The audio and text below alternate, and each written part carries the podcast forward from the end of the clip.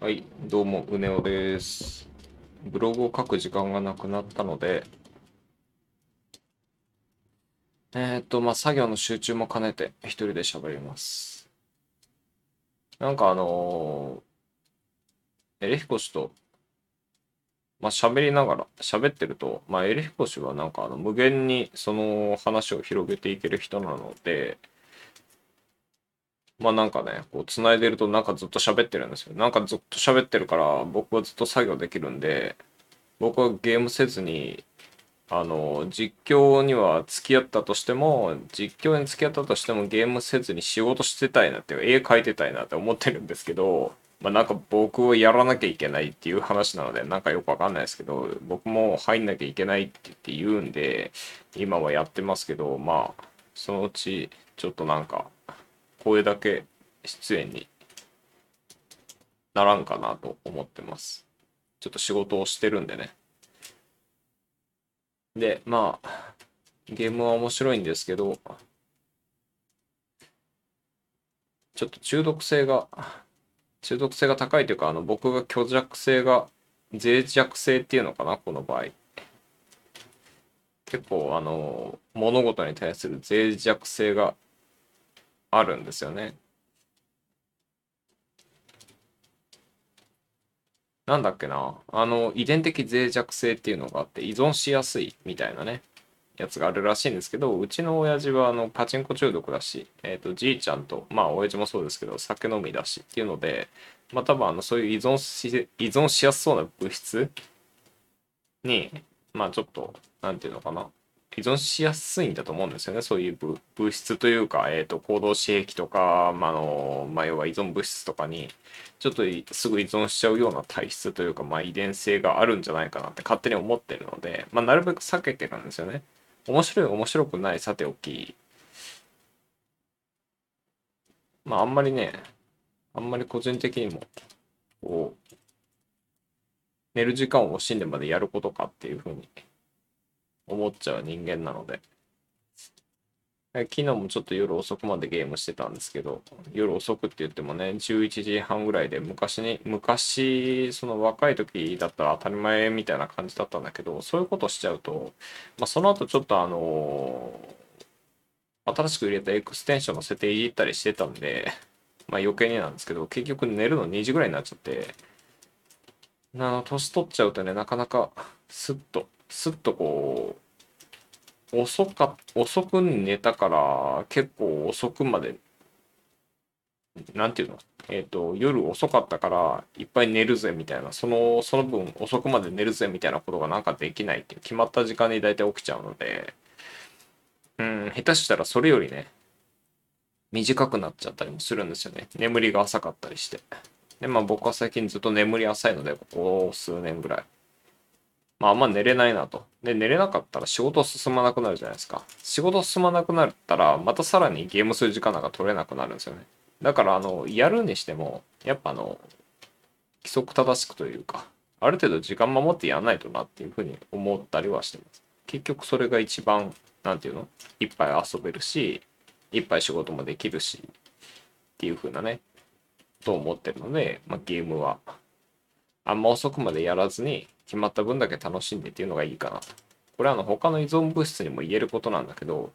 あんま、あんまお菓子食べないんですよね、僕。お菓子とか、えっと、まあ、お酒はもう4年、5年ぐらいやめてるんですけど、えっと、なんだろうな。まあ、いわゆる嗜好品的なもの？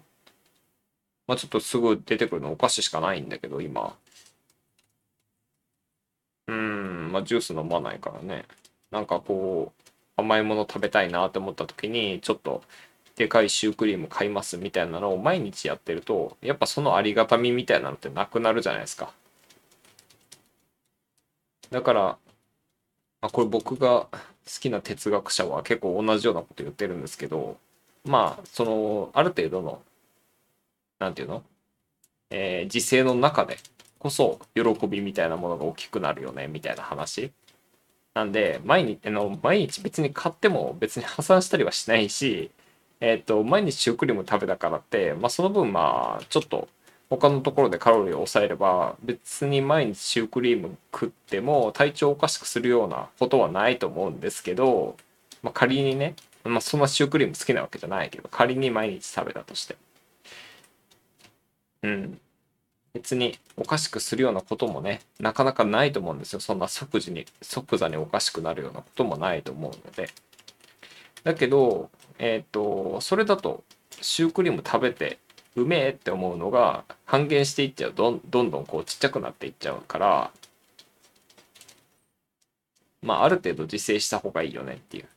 でまああのいっぱいやるぐらいだったらちょっと物足りないなぐらいでやめてる方が次が面白くなると思うんですよね。いっぱいやりすぎちゃってもう十分だわってなっちゃったらなっちゃったりなんかあの他のところに影響出ちゃったからもうあれやめとこうってなっちゃう。まああの昨日のその夜夜までゲームしちゃった問題なんですけど